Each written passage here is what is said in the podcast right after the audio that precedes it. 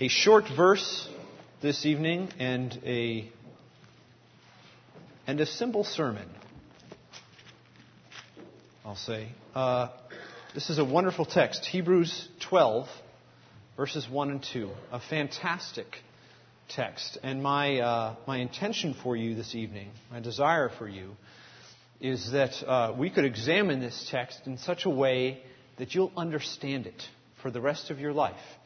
And that uh, as you pursue the Lord Jesus Christ, this would be a place that you can turn to again and again with confidence, uh, knowing what it is that it means and what it's saying, and that it would set your heart on fire. I'll read the text. Therefore, since we are surrounded by so great a cloud of witnesses, let us also lay aside every weight and sin which clings so closely, and let us run with endurance the race that is set before us, looking to Jesus, the founder and perfecter of our faith, who for the joy that was set before him endured the cross, despising the shame, and is seated at the right hand of the throne of God. Let's pray. Father, this is your word, this is your service, and this is your sermon. We not, we not only commit it to you, uh, but we ask that you would speak through me. We ask that you would make your word known. Not just that we would have more information or better understanding, but that our hearts would love your word and our feet would quickly move to obey it with delight. We pray this in Jesus' name. Amen. For, uh, for years now, I just learned the Tate Museum in London has asked what is, it has referred to as a leading artist to design their annual Christmas tree. I guess the Tate is a, is a modern gallery. And sometimes the artists use real trees and they decorate them, and sometimes they just make one. Last year, the tree was a real tree. It was decorated with, in the traditional German style with beeswax candles, and the candles were of such a length that if you lit them at twilight, they would all burn out almost at the same time at the very moment that the museum closed, you know, within as much as you can estimate with a wax candle. Uh, the year before that, uh, somebody took pieces of cloth and dyed them and attached them to an iron frame, and that was the tree. Uh, in 1993, they took, the artist took a live tree, roots and everything, turned it upside down, painted the roots gold, and hung it from the ceiling.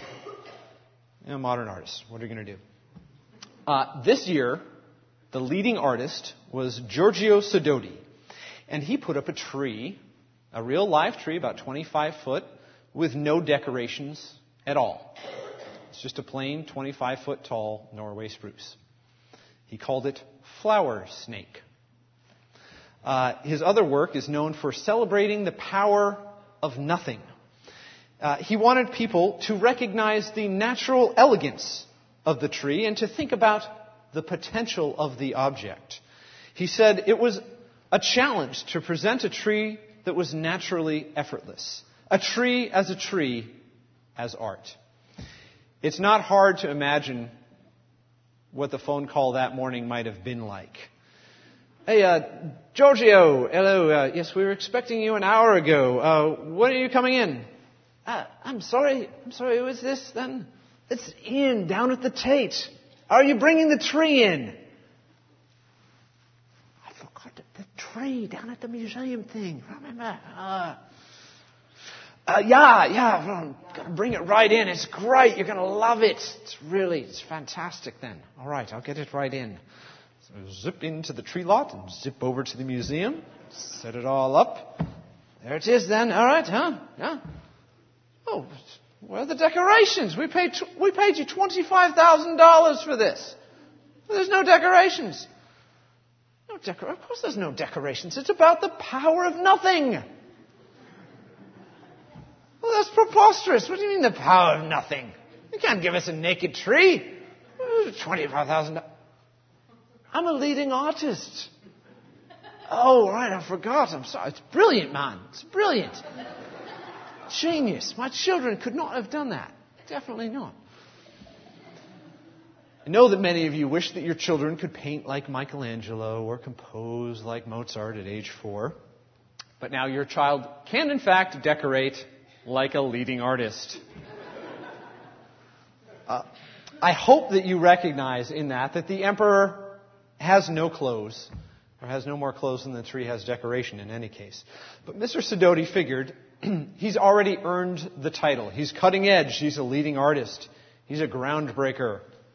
And so he doesn't actually have to put any more effort into the work. Since he's already earned the title, he doesn't have to put any more effort into the work. This is often a characteristic of Christians in our lives. The work of Jesus, we know, is on our behalf complete.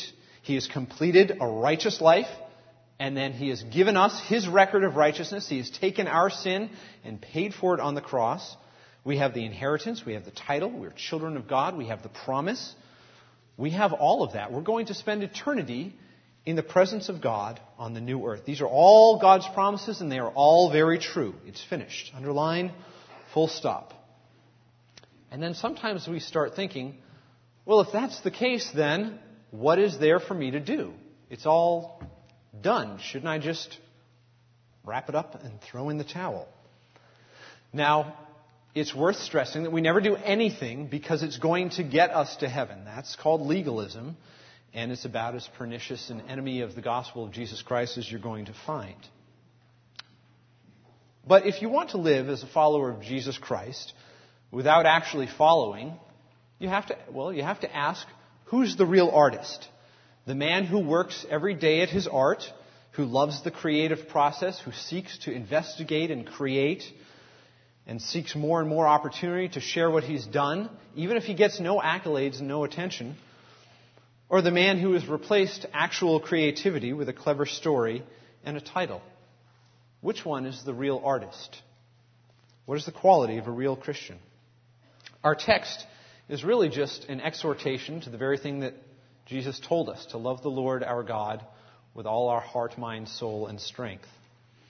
It first uh, gives us the motivation, it gives us three exhortations, and finally tells us how to complete what we are exhorted to do. And so I want to walk through very simply uh, this text in the order in which it's given to us. So you notice the verse starts with the word therefore. And uh, like all good biblical scholars, when you see the word therefore, you ask, what's the therefore there for? And of course, uh, that's an old preacher joke. Peter's like, I know already. Come on. Uh, it's a, it's a great way though, kids. When you see the word therefore, it means look up to see what he was just talking about to, so you can relate it to what follows. And of course, uh, he's looking at Hebrews chapter 11, which we refer to as the great hall of faith, the saints of the Old Testament, uh, learning about their own faith. Uh, it's men and women of the of the uh, ancient era. And uh, of course, we, we have neither the time uh, nor the uh, vocal power to go through every one of them right now. Um, but simply put, these are men and women who believed God, who they believed what they couldn't see, and they acted on what they knew to be true, although they didn't see it. Uh, Joseph believed that his descendants would take the land promised by God. But he didn't simply meditate on it and think that will be great. He actually took action. He made plans to make sure that his remains were brought back to the promised land and buried. Uh, Noah believed God concerning the flood. And he didn't just say, well, yes, I truly believe that God is going to send a flood. He actually took action in relationship to that belief. And so he built an ark. Abel believed in God, and so he made a sacrifice that really cost him something. Although Abel couldn't see God, uh, Noah didn't see the flood until it came, but he spent a lot of time building that ark. And Joseph was still in Egypt when he died. Faith is the assurance of things hoped for, the conviction of things not seen. So our text tells us that since we are surrounded by so great a cloud of witnesses. So this is our motivation to everything that follows. Now there's an interpretive question here that's worth pointing out. Great cloud of witnesses, and what exactly are they witnessing about? It could be that they are witnessing us. Many commentators have suggested that they are looking down on us, as it were, uh, in the stands, cheering us on encouraging us, saying, We finished this race and you can do it too. Um, as I see it, a witness uh, is one who observes and then speaks. We see this in Hebrews 10 uh, 28. It also fits, fits the context of 11:4, uh, speaking of Abel, and through his faith, though he died, he still speaks. I think the point here is that they are witnesses to us, just like you might go out and witness to somebody about Jesus. They are here witnessing to you that the life of faith in things that are invisible is the sort of life that you ought to be living. The incomparable and now 400 year old King James Version puts it like this, and uh, referring to Abel, and by it he being dead yet speaketh. They speak by their lives, they speak by their faith. They tell us, these great saints in chapter 11, that no matter the end, whether for suffering or for glory, whether they received back their dead by resurrection or they suffered torture, the world was not worthy of them. And by faith, by that faith, the dead yet speaketh. All of these men and women died not having seen the one that they were hoping for, but they died in the hope of what we now know to be true. We have accounts of it. You have received that which they did not receive. They were waiting for Christ, and you know him by name. You know what his life is like. You know how he taught, what things he did. You know how God solved that fascinating and terrifying problem of being a God of mercy and a God of wrath at the same time. He gave you the mercy and he poured out his wrath on his son. God took your wrath on your behalf. And yet, despite the disadvantage of not seeing what almost all of us tend to assume, they finished the race well because they finished it by faith. Run strong like they did. Now, the three exhortations. The first is to lay aside every weight. The same word for lay aside is used to describe what the men did when they, uh, what Paul did, previously Saul, as he took the coats of the men that went to uh, stone Stephen. They laid, they laid them, their coats down at his feet. And so the idea is very simply uh, taking something off, putting it down, not being in charge of it anymore. Uh, now you'll notice it says, uh, let us lay aside every weight and sin which clings. So it's lay aside weight and lay aside sin. Uh, the same same verb for I forgot is that a split infinitive? I can't remember. Uh, it's the same verb for these two different actions. The two words though are not precisely synonyms: weight and sin. Uh, sin is the specific act of rebellion, betrayal, and unfaithfulness that you commit. The opportunities for good that you allow to just sail on by. But the weight is larger scale, and weight is, uh, is here referring to things that might actually be good under certain circumstances. Sin is never good under any circumstance. The weight here is things that actually can be good. The idea here is uh, of a runner, of something that's good, say a, a runner carrying extra weight on his body. Uh, you can run like that, but that's not a way to win. Um, in, different, uh, in different Greek texts, that same word is used to describe uh, a bulk of firewood that somebody has to carry, or, uh, or the weight of a child in the womb. Now, of course, having firewood or a mother pregnant with child, is, oh, both of those are wonderful things. One, I'd say the pregnancy is even better than the firewood. Um, now, I spend a little bit of time moving firewood around every day. It's in little pellet form because we have a pellet stove. And it's a 40 pound bag of wood pellets that I have to huck up on my shoulder and, and carry it from the garage into the living room. It's not, it's not too much to carry. But imagine if I went out to run a road race carrying that bag. It's very unwieldy. And so uh, you went, you let's you go out to cheer me on. And here I come, and I'm running along, and I'm and I'm lugging my 40 pound bag of pellets. And you say, I thought you wanted to win this race. Say, carrying the stuff. I say, I do. I really want to win. Well, why don't you drop the bag of pellets It's slowing you down. Can you imagine if I said, listen to this guy. What's so evil about carrying a bag of pellets? What are you against? You're such a legalist. What's so wrong about carrying pellets? Lots of Christians carry bags of pellets. How am I supposed to get the pellets from my car into the house? This guy is crazy. And meanwhile, I'm the one running along with a 40 pound bag. It's not a sin to carry a heavy bag, but under the right circumstances, it's stupid. Would you want me to drop that bag if I really wanted to win? Will you drop the bag?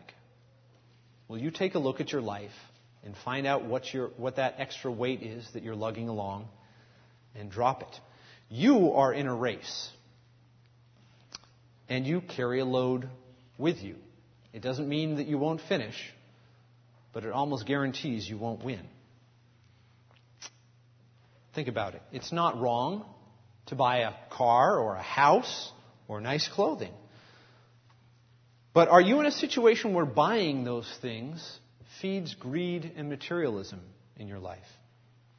It's not sinful to play a video game, but they can be a wonderful tool for avoiding responsibility and uh, shirking out of relationships. It's not sinful to sleep. The Lord Jesus slept himself. We're made to sleep. Psalm 127 says, It is in vain that you rise up early and go late to rest, eating the bread of anxious toil, for he gives his beloved sleep. Sleep is a gift of God. And yet, if you're sleeping in the wrong circumstances, you get Proverbs 20:13. Love not sleep, lest you come to poverty. Open your eyes, and you will have plenty of bread. And so, is sleep sinful? No, unless you're doing it at the wrong time. If too much sleep is keeping you from following Jesus, put it off. Men and women, if they're going to get married, and we're not going to go back to arranged marriages, they have to talk to one another. And eventually, if they're going to get married, they say sweet and kind and affectionate, eyelash batting things to one another. But there's a world of difference between a young man who gives special attention to a certain young lady because he thinks someday he'd like to make her his bride, and a young man who gives special attention to every young lady because he wants to keep his options open and it feeds his ego. It's not wrong to talk to girls, but it's wise or foolish depending on how you do it and how often and to whom. You can still run with a bag, you just won't run very fast. What is there in your life that is not serving you but can be excused as being good? What's your bag of pellets? What foolish situations do you find yourselves in? What are you unwilling to let go of? What friendships might be holding you back? What business situations do you find yourself in that are ample opportunity to compromise on your Christian faith? What opportunities are you avoiding? What would life in your house be like with less internet, less movies, less television? Lay aside that which is not necessarily sinful, but that which is not helping you to run the race with great speed. The second thing, lay aside sin, which clings so closely. This is a little more obvious than weight. As I said, sin is sin, no matter what the circumstance. The words used here are sin which clings so closely uh, sin which has surrounded you, sin, sin which has beset you, the sin which is the staticky sock uh, on your sheets when they come out of the dryer. The author is not simply speaking of uh, sin as a general category, but specific sins which hamper us day to day and week after week. You're being exhorted here to look at those things that you've been struggling with for a long time. Those secret sins that you really haven't told anyone about. The sins that maybe you've even stopped confessing to the Lord because you've given up hope that He's actually going to do something. Well, I have good news for you. 2011 may, in fact, be the year that the Lord does something about that. Listen to this text. Put off that sin. And third, to run the race with endurance. Now, uh, we're not being exhorted to run the race with endurance uh, simply to pace yourself, to say, well, it's a long race and you've got a ways to go, so don't get too holy. Just kind of moderate it out so you don't wear yourself out. It means to prepare ahead of time. No marathoner goes out like a sprinter does. Uh, they wear different types of shoes. Uh, they train differently. They carry more water. It would be ridiculous for a man going out to run a sprint to carry with him half a liter of water, uh, as if he's going to get to the 25 meter mark and stop and have a sip and then continue on. Congratulations, you lost. Uh, but for a marathoner to go out and have no way to get water uh, would be foolishness. So prepare, not just for faithfulness tomorrow, but for a year's worth of faithfulness. Now, I know, I know you. I know what you're like. I know what I'm like. You've heard two sermons on a similar subject today. We didn't plan that, so it must be the Lord is saying something to you. And oftentimes, you're gonna, that means I'm gonna get up Monday morning, I'm gonna wake up and I'm gonna read my Bible and I'm gonna be really kind to everybody and I'm gonna be faithful all day. And we're gonna have a nice devotional at night and then we might watch a wholesome television show and go to rest and go to bed at night. By Wednesday, you're probably going to be frustrated. By Friday, you're going to be embarrassed. I know you've been down this road before. And so as you consider and plan the weight and the sin in your life, plan for a year, thus making January 2nd a nice time to preach this sermon. Plan for, uh, know what kind of person you are. If you don't read well, plan to get the Bible on CD or MP3. Uh, if you're not a morning person, plan to pray with your family at night. Uh, if you're distant from your spouse, plan one night a week or one night a month to spend time with them. Uh, you have to pace yourself, not in the sense that you're going to have a moderate level of holiness, but in the sense that you're not just out to impress yourself tomorrow. You're out to follow the Lord Jesus for the rest of your life. Plan ways to make that happen. Start slowly. If you're not someone who prays regularly, I'm not here to make you feel guilty. You probably feel enough guilt already. This is what I'm here to do. Take two minutes tomorrow and dedicate that time to pray. Pray for a few friends, for your family, and say the Lord's Prayer. And then on Tuesday, take two minutes at the same time and pray the same thing. And keep praying that for a week and then the week after that. And after a couple weeks, you're going to want to pray for five minutes. And then pray for five minutes. And do that for a couple weeks. Don't be the man or the woman who goes out and says, you know what? I need an hour of prayer every day if I'm going to make it with the Lord. And you pray for an hour and a half Monday. And by Friday, you've forgotten all about it. And you don't even dare confess it because you don't want to bring it up again. Train. Start slowly. This is how change happens in the human heart, a little bit at the time, a little bit at a time. So after those three exhortations, we get the means. How do we do this?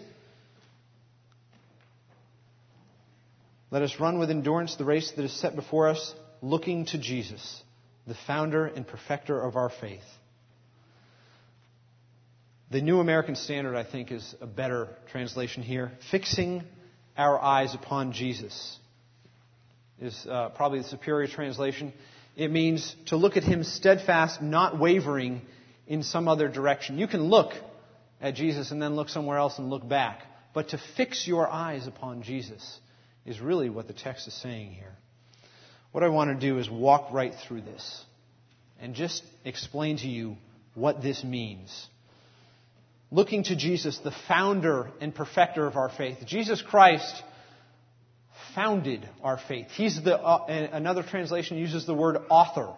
He's the author of our faith. He created it.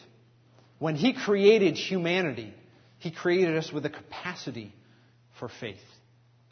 He set the path before us that salvation would be by faith. He ordained the means by which we would know Him, the means of grace. And then, He perfected it. He completed it. He championed our faith. He came and He did the very thing that He told us to do. We can't say, Jesus, it's too hard. Jesus says, I know it's hard. I did it. But don't worry. If you fail to do it, I'll give it all to you anyway. Just believe. He's the author and the perfecter. It's another way of saying he's the Alpha and the Omega. He is the beginning of our, of our faith, and he's the end. That also means that you don't have to look anywhere else. You don't need a new technique. You don't need a new journal. You don't need a new program or a new church or a new preacher. You don't need a new Bible, despite the fact that they come out with new ones with new covers every year. You already have the completion of your faith in Jesus Christ. There's nothing more to go. There's nothing more that needs to happen. Jesus, for the joy that was set before him, endured the cross. And this, this is uh, joy in two senses. The joy that Jesus had at fulfilling the Father's plan and doing the Father's will, that was his delight. In the same way, doing the Father's will is our delight. So often we think obeying God, well, that's a real drag, but I guess I'll do it because I've got to. It's our delight in our joy and our privilege to serve God with everything that we have. And if your heart is not finding joy in that, let your feet lead your heart. Start obeying, and you will actually find joy in it. Uh, it's nowhere written that your heart has to precede your feet, uh, but they are connected, and one can't go very far without the other. It's not just his joy, but his joy for you. The joy set before him was your salvation. And so Jesus is not only taking joy in doing his Father's will, he's taking joy in suffering on your behalf. He endured the cross, the worst and most shameful form of execution. Not that there aren't arguably more painful ways to die. There may be. I certainly wouldn't know. I don't know if anyone really could except the dead. But it's the most humiliating way. Uh, in the in the ancient world, it wasn't fit. Slaves weren't. Slaves were fit to be crucified, but Roman citizens were not. It's humiliating. You're, you're hanging naked, suffering, gasping for breath, while the worst dregs of society stand there laughing and mocking you. Utter humiliation. And yet, he despised the shame. That means, and this is an archaic word that they brought into a modern translation, uh, that means that he thought nothing of the shame. He ignored the shame. Because the joy of his Father's will and the joy of your salvation far exceeded the humiliation and the pain of the cross. And is seated at the right hand of the throne of God. When he conquered by death, he ascended into heaven after that and took his place of rule at his father's side. The way up was the way down. The way to great exaltation and great joy, to honor and glory, the way to get there is not go directly to heaven. It's through humiliation. It's through suffering. And so as you're seeking to fulfill these exhortations, of course, it's going to be hard. Of course, it's going to bring suffering. But we're to fix our eyes on Jesus as we do this. I want you to use your imagination for a moment. Uh, I don't know, this is something that I imagined. It's certainly not a vision or a dream. It was sort of, but it was also sort of the, the sort of dream that happens when you're awake and you're imagining. You're not trying to create, it just sort of comes to you.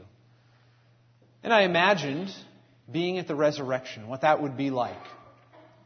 At the resurrection, uh, of course, Jesus is still in the body. His, Jesus is a human being, and he will remain a human being. And there will be billions and billions of people there. And so it could conceivably take a long time for you to actually meet Jesus in the flesh. Jesus is not in the flesh, in his human nature. He's not omnipresent, even at the resurrection. In his divine nature, he is. But as a human being, he's only in one place at one time. And so it could take a long time. And I imagine, how will that be accomplished? How will Jesus go about meeting everyone? Of course, since we have an infinite amount of time in the new earth awaiting us, you'll actually get to meet with Jesus for an infinite amount of time, uh, even though it could take a long time between. I'll let you ponder that at home later. So I imagined that Jesus, that uh, here it is in the, in the resurrection, and, uh, and you receive a card. It's an invitation where you are the guest of the Lord Jesus Christ. It's finally come because you've been devoid of a sin nature now. You haven't been impatient, but you're glad to have that card. And so you arrive at the location, a beautiful place, a, perhaps a, a uh, copse with trees about, a clearing in the woods. And there are other people there. You're surprised to find that you're not the only one, but that it is like a small group. In fact, there's 11 other people plus yourself. Seems to be a good number. And as you talk with the people there, all of you are from different backgrounds, different races, different time periods on Earth's history. And you all speak the original language that you did your whole life, and yet you seem to understand one another. Just like if I say hola, you know I'm saying hello, even if you don't know Spanish.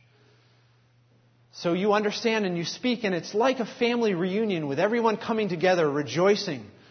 Uh, there's one man there who has terrible burn scars on his face, the marks of honor of being a martyr. Those who are martyred get to, receive, get to retain their scars as marks of honor and their commitment to the Lord Jesus.